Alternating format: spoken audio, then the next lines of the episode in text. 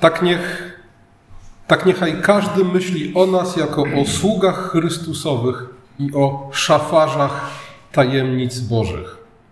Takie słowa słyszeliśmy przed chwilą z pierwszego listu do Koryntian, z czwartego rozdziału, z pierwszego wersetu. Słowo szafarz jest dziś trochę zapomniane, coraz rzadziej używane. W potocznej, codziennej polszczyźnie w zasadzie nie występuje. Jedynie w słownictwie kościelnym pojawiają się nadzwyczajni szafarze Komunii Świętej, a więc w kościele rzymskokatolickim świeccy, którzy rozdają komunię. W internecie prędzej spotkamy szafiarkę niż szafarkę, a nawet szafiarza. Nie wiem, czy wiecie, kim są szafiarki i szafiarze. Wiecie? To są blogerki i blogerzy modowi. Słowo myślę, że bardziej dzisiaj popularne niż nieco już archaiczne słowo szafarz. Według słownika języka polskiego szafarz to osoba rozdająca jakieś dobra albo zawiadująca nimi. I atrakcyjność tego słowa, jego moc polega na tym, że w zasadzie nie da się go zastąpić żadnym innym polskim słowem. I dlatego większość przekładów biblijnych, nawet tych bardzo współczesnych, słowo szafarz zachowuje. Ci, którzy zdecydowali się zastąpić słowo szafarz w tekście Pisma Świętego innym słowem, przypłacili to jednak z ubożeniem znaczenia. W Biblii, w edycji świętego Pawła pojawia się słowo zarządca. No ale zarządzanie to tylko jeden z aspektów bycia szafarzem. Piotr Zaręba w zależności od kontekstu tłumaczy słowo szafarz albo jako powiernik, co jest chyba najbliższe pełnemu znaczeniu słowa szafarz, a czasem jako po prostu odpowiedzialny. Powiernik to ktoś, komu powierzono jakieś dobro, nie właściciel, aby nim zarządzał. A zatem niemal jak szafarz. Ale szafarz nie tylko zarządza, szafarz udziela, rozdaje. Powiernik już niekoniecznie. A więc w słowie szafarz kryje się i powiernictwo, i zarządzanie, i zachowanie, i pomnażanie, odpowiedzialność, a do tego jeszcze dysponowanie, udzielanie innym. Apostoł Paweł w pierwszym liście do Koryntian, w czwartym rozdziale, w pierwszym wersecie nazywa nas, w zasadzie nazywa apostołów szafarzami tajemnic Bożych. Ale ten zaszczytny tytuł i związana z nim odpowiedzialność możemy śmiało odnieść do każdego z nas. W innym fragmencie Nowego Testamentu, pierwszym liście Piotra, w czwartym rozdziale, w dziesiątym wersecie, Piotr do wszystkich adresatów swojego listu, a więc do wszystkich wierzących, mówi: Usługujcie drugim tym darem, jaki każdy otrzymał, jako dobrzy szafarze rozlicznej łaski Bożej. A więc wszyscy jesteśmy szafarzami. Jesteśmy szafarzami tajemnic Bożych i szafarzami rozlicznej łaski Bożej. Postrzeganie swojego życia w kategoriach szafarstwa, powiernictwa, odpowiedzialności za to, co nam powierzono, aby to zachować, pomnożyć, mądrze tym zarządzać i hojnie udzielać innym. Postrzeganie swojego życia w tych kategoriach jest nieodłącznym elementem czegoś, co moglibyśmy nazwać reformowaną duchowością. Reformowana duchowość jest u źródeł kontemplacyjna. Ona jakby bierze swój początek ze słowa i modlitwy. Ale w praktyce reformowana duchowość jest bardzo praktyczna, bo wychodząc od słowa i modlitwy, prowadzi nas ku szafarstwu, ku traktowaniu swojego życia jako służby i odpowiedzialności za to, co nam powierzono. Być może pamiętacie, bo Mówiłem to już kilka razy. Pewien francuski historyk Kościoła mówi, że reformowana duchowość charakteryzuje się sześcioma charakterystycznymi cechami. To jest duchowość Słowa Bożego, duchowość psałterza, duchowość Dnia Pańskiego, Wieczerzy Pańskiej, Opatrzności Bożej i właśnie szafarstwa. Postrzegania swojego życia w kategoriach powiernictwa i odpowiedzialności za to, co nam powierzono. A powierzono nam wiele. Skarby tajemnic Bożych, jak czytamy dzisiaj w liście do Koryntian.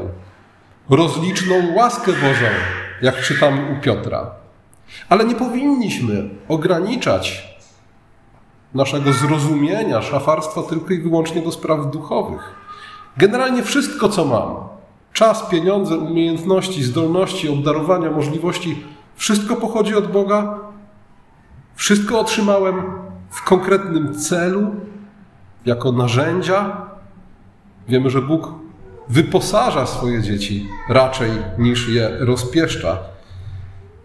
Oczywiście w pewien sposób Bóg daje nam więcej niż potrzebujemy, abyśmy się tym cieszyli, ale to, co otrzymujemy, przede wszystkim to narzędzia. Nadużyciem byłoby wszystkie dobre dary, które od Boga otrzymujemy, zużywać jedynie dla własnej korzyści i przyjemności.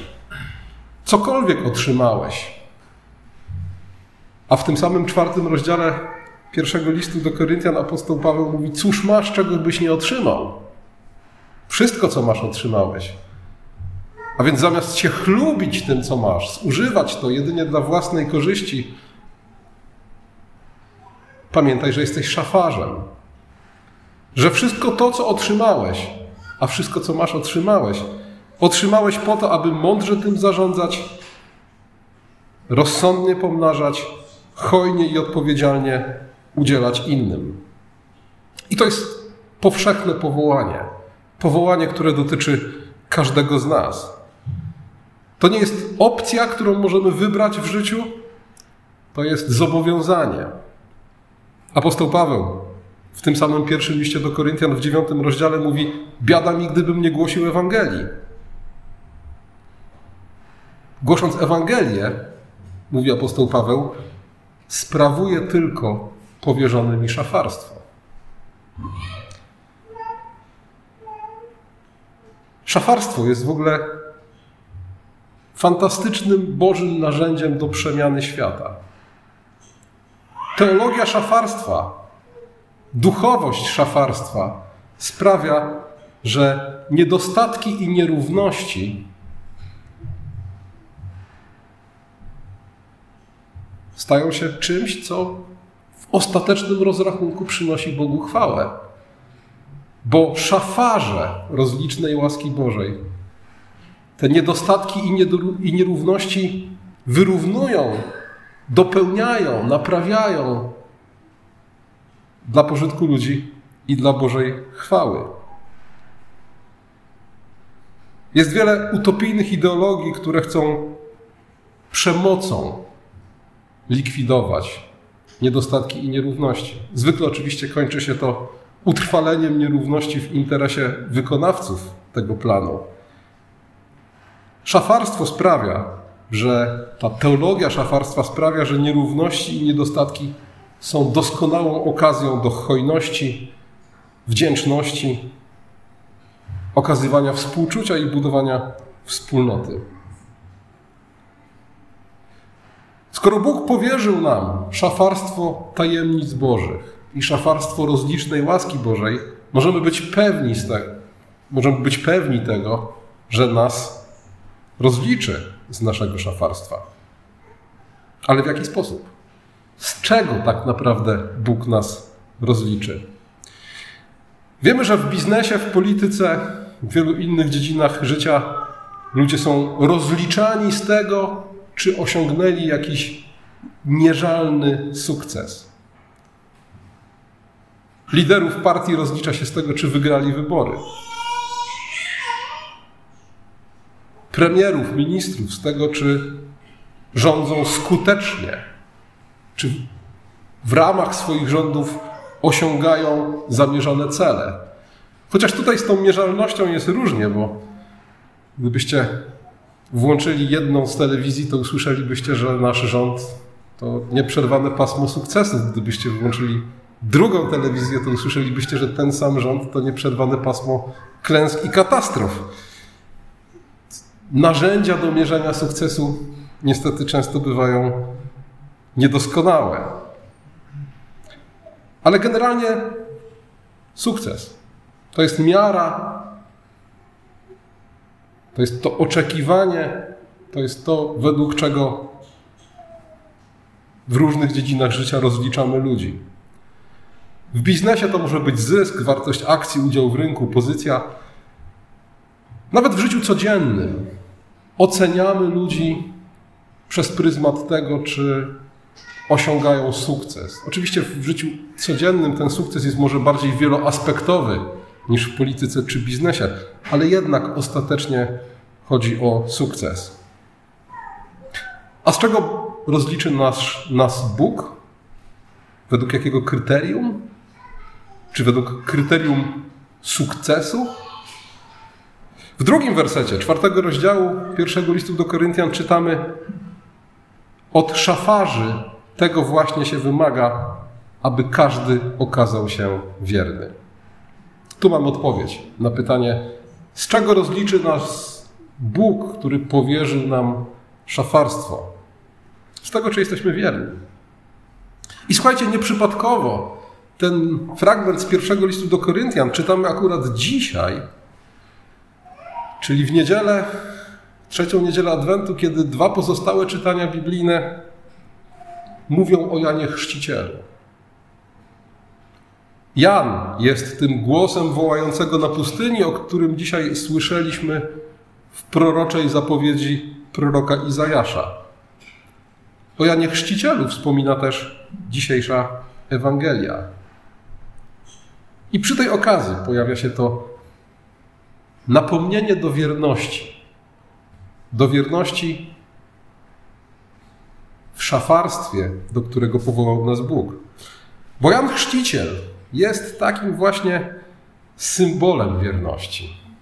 Dokładnie rzecz ujmując, symbolem wierności jest odcięta głowa Jana Chrzciciela na misie. Jeden z symboli miasta Wrocławia.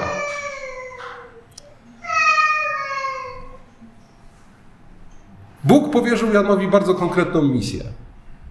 Przed przyjściem na świat Chrystusa, a w zasadzie przed rozpoczęciem jego publicznej misji, Jan miał wzywać do nawrócenia.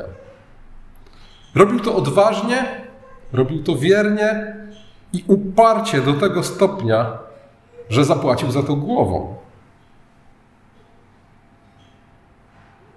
Ta odcięta głowa Jana Chrzciciela jest symbolem jego wierności. Czy Jan Chrzciciel odniósł sukces? No, gdybyśmy mieli oceniać jego życie z ludzkiej, doczesnej perspektywy, nie. Stracił głowę w bardzo młodym wieku. Ale kiedy oceniamy jego misję przez pryzmat wierności, a więc tego kryterium, według którego Bóg sądzi, był wierny do końca i nie mamy żadnych wątpliwości, że odebrał swoją nagrodę w niebie i będzie ją odbierał przez całą wieczność. Jan Chrzciciel jest symbolem wierności bez względu na cenę.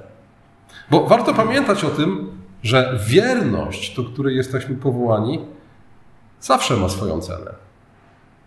Nie zawsze aż tak wysoką, ale wierność, która nic nie kosztuje, jest po prostu stałością i może wynikać po prostu z rozpędu i przyzwyczajenia. Wierność to jest stałość poddana próbie. Stałość, która z tej próby wychodzi zwycięsko. Próbą dla naszej wierności nie zawsze musi być zagrożenie życia. Częściej jest to znużenie, zniechęcenie, różnorakie atrakcje i pokusy, które próbują odwieść nas od tego, w czym powinniśmy być wierni. To są te troski i radości doczesnego życia, które zagłuszają słowo w nas. To są te wszystkie drobne sprawy, które odwodzą nas od trwania, wiernego trwania w słowie, w modlitwie, w społeczności Kościoła, w dawaniu świadectwa o Chrystusie, w wykonywaniu naszych codziennych obowiązków, w dzieleniu się tym, co mamy z innymi. Wierność jest ustawicznie poddawana próbie. I te drobne próby, codzienne próby, to znużenie, zniechęcenie, atrakcje i pokusy w jakimś sensie są bardziej uciążliwe niż zagrożenie życia, bo ono nie zdarza się codziennie. Poza tym zagrożenie życia jest czymś oczywistym, czymś, co w pewnym momencie sprawia, że człowiek, i historia wielokrotnie to pokazuje, człowiek zdobywa się na odwagę, o którą nikt go wcześniej nie podejrzewał. Ale na co dzień wierność sprawdza się w tych drobnych, codziennych sprawach. I ta wierność w sprawach drobnych jest kluczowa. I mówi o tym choćby Chrystus w swoich przypowieściach. Kto nie był wierny w drobnych rzeczach, temu nie powierza się rzeczy ważnych, istotnych. Wierność to wypróbowana stałość. Wierne szafarstwo to wypróbowana stałość w mądrym zarządzaniu, odpowiedzialnym używaniu i hojnym dzieleniu się z innymi darami, który, które od Boga otrzymaliśmy. W pierwszej kolejności tym darem są skarby tajemnic Bożych. W pierwszej kolejności tym darem, który otrzymaliśmy i którym powinniśmy hojnie dzielić się z innymi, jest Ewangelia. Do tego jesteśmy wezwani, aby każdy z nas przez całe swoje życie tym darem hojnie dzielił się z innymi. Nie każdy z nas idzie drogą apostoła Pawła, który rzuca wszystkie inne zajęcia i całe swoje życie literalnie poświęca głoszeniu Ewangelii. I dobrze, bo różne są dary i powołania. Ale każdy z nas w miejscu, w którym się znajduje, jest wezwany do tego, aby po pierwsze swoim życiem wiernie i wytrwale dawać dobre świadectwo o Chrystusie, a po drugie, kiedy pojawi się taka okazja, to świadectwo potwierdzić słowem.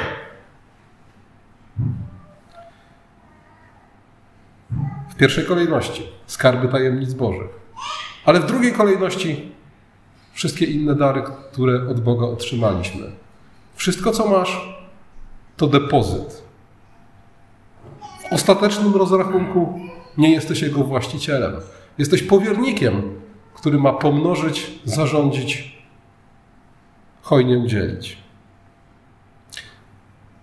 Ucząc się wierności, ucząc się, czym jest wierność, patrzmy na Chrystusa. Z Księgi Objawienia, z rozdziału 19, z 11 wersetu wynika wręcz, że wierny to jedno z imion Chrystusa, który nazywany jest tam świadkiem wiernym i prawdziwym. I kiedy spojrzymy na życie Jezusa, widzimy, że ono jest przepełnione wiernością. Chrystus jest wierny Ojcu. Ojcu, który powierzył mu konkretną misję.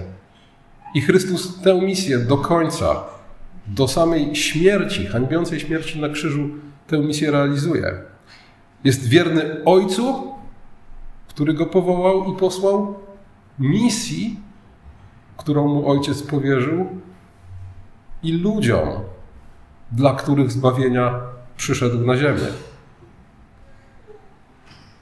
Chrystus z tej misji nie rezygnuje, Chrystus jej nie porzuca, choć od samego początku do samego końca jest kuszony. Wiemy, że cała publiczna działalność Jezusa zaczyna się od kuszenia.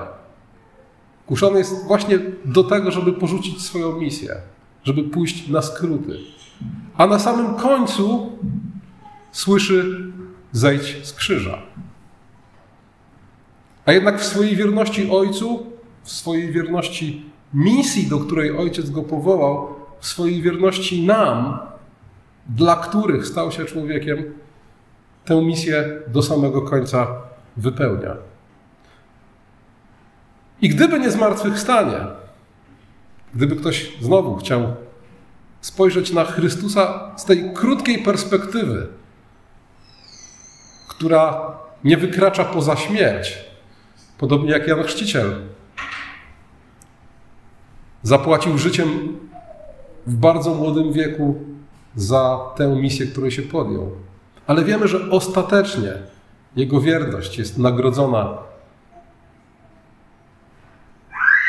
I dzisiaj, jak będziemy śpiewać za chwilę w Psalmie 110, Chrystus zasiada po prawicy Ojca, oczekując, aż wszyscy nieprzyjaciele zostaną położeni pod jego stopy. Wierność Chrystusa jest odbiciem wierności Boga, Boga Ojca. Tak jak sam Chrystus jest obrazem Boga niewidzialnego, jak czytamy u apostoła Pawła, tak jego wierność jest realizacją wierności Bożej. Nie wiem, czy ktoś policzył, na pewno, bo ludzie liczą wszystko, ale jest mnóstwo miejsc, w których Pismo Święte nazywa Boga wiernym i przypomina nam, że Bóg jest wierny. I co więcej, ta Jego wierność jest odporna na naszą niewierność. Bóg jest wierny w pierwszej kolejności sobie samemu, swojej naturze. No, więc wierny jest temu, że jest miłością, że jest pełen łaski, litościwy. I tę miłość, łaskę, litość, ale też sprawiedliwość od początku do końca bez żadnych kompromisów okazuje, bo jest wierny. Ale wiemy też, że wierność Boża to nie jest tylko wierność jakimś abstrakcyjnym ideom, jak sprawiedliwość. On jest wierny sobie, bo On jest sprawiedliwy i On jest miarą sprawiedliwości, ale On też jest wierny nam, jako swojemu ludowi. I o tym Pismo Święte wielokrotnie nas poucza i wielokrotnie nam o tym przypomina. Tych zapewnień o Bożej wierności pełne są psalmy, które jako śpiewnik ludu Bożego kształtowały wiarę i sposób myślenia Izraelitów. Gdyby Bóg nie był wierny, wszyscy zginęlibyśmy, wszyscy trafilibyśmy do piekła. Gdyby Bóg nie był wierny swojemu ludowi, ten lud zginąłby na pustyni. Ten fragment z Izajasza, który powtarza apostoł Paweł w liście do Rzymian. Gdyby Bóg nie zostawił nam zarodzi, gdyby w momencie odstępstwa nie pozostawił w Izraelu reszty, Izrael nie miałby w jaki sposób się odrodzić. Izrael zginąłby. Gdyby Bóg nie był wierny swoim obietnicom, o których tak wiele mówimy w czasie Adwentu, byłoby już po nas. Dlatego pouczeni przez Boże Słowo, dziękujmy Bogu za Jego wierność.